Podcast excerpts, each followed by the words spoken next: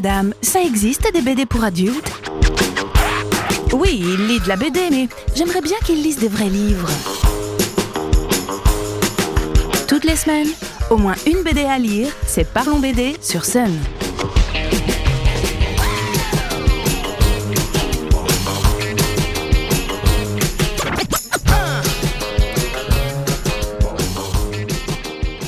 Salut les BD Quand les éditeurs BD lancent de bonnes initiatives, il faut savoir le relever. Il y a 10 ans, quelques éditeurs se sont regroupés pour créer l'association Les 48 heures de la BD. L'objectif était d'offrir via les libraires BD une sélection d'albums pendant 48 heures pour faire venir les gens en librairie et faire découvrir des nouvelles séries. Une belle idée qui, je crois, a duré deux ans. Ils sont passés ensuite à la version BD à 1 euro pour faire l'année d'après les BD à 2 euros. Petit à petit, les mangas se sont invités dans la sélection et pour les 10 ans, les éditeurs se sont accordés pour mettre pas moins de 15 albums différents et pour tous les goûts. Même si quelquefois les BD sont adaptés à l'événement et changent de format, la plupart restent identiques à leur édition habituelle. Donc une BD à 2 euros au lieu de 14,50 euros, c'est franchement intéressant. Au fur et à mesure des éditions, l'idée des 48 heures de la BD a évolué et l'association cherche à proposer une vraie fête de la BD au niveau national. Pour cela, tous les acteurs du livre sont encouragés à imaginer des animations et des événements et ainsi encore plus marquer le coup.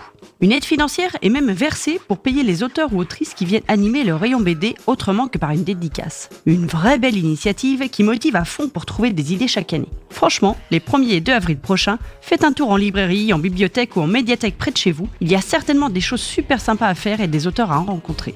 Mais place à la sélection de cette année. Pas moins de 15 titres sont mis à l'honneur et il y a vraiment des séries super.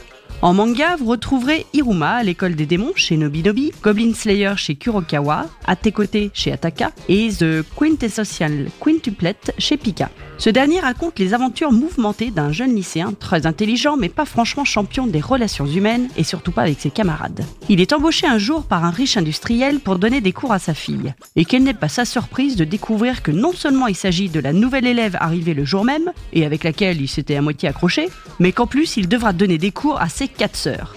Rappelant les mangas à succès tels que Lovina ou Nejima, The Quintessential laisse une grande place à l'humour et aux émois préadolescents. En BD jeunesse, la sélection n'est pas en reste. Il y a Les Pieds qui poussent et Sixteen aux éditions de La Gouttière, Les Géants chez Glénat, Complot à Versailles et Bloody Harry chez Jungle et Nin aux éditions Kennes.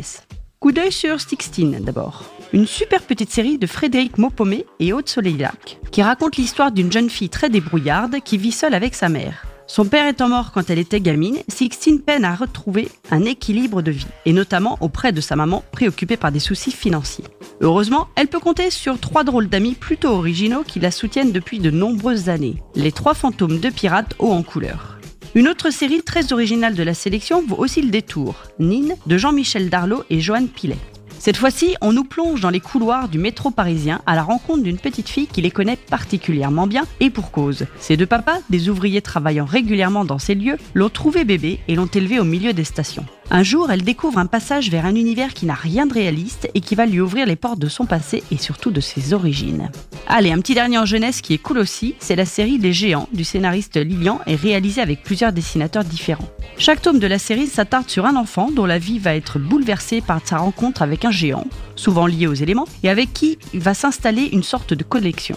Ces géants sont sortis de leur torpeur suite au réveil d'une entité découverte par une entreprise dont les objectifs sont évidemment bien tordus. Les enfants vont devoir se trouver et s'allier pour combattre cette menace. Une bonne série fantastique qui doit être bouclée en six tomes.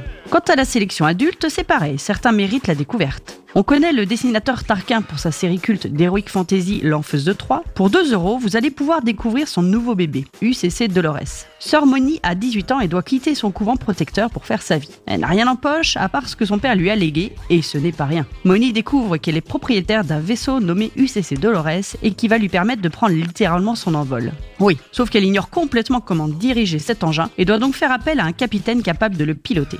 L'équipage qu'elle va trouver se garde bien de lui révéler la véritable nature du vaisseau, bien plus précieux qu'il n'en a l'air, et ça vaut sans doute aussi pour sa jeune propriétaire. Avec Marshall Bass de Macan, Corday et Vikovitch, changement de décor, nous sommes en 1875, en pleine époque western, où un gang d'esclaves affranchis sème la terreur. Le seul moyen de l'arrêter est d'infiltrer le premier Marshall noir de l'histoire, River Bass. Ce dernier, profondément épris de justice, aura bien du mal à mener à bien sa mission et surtout devra toujours se battre pour sa survie.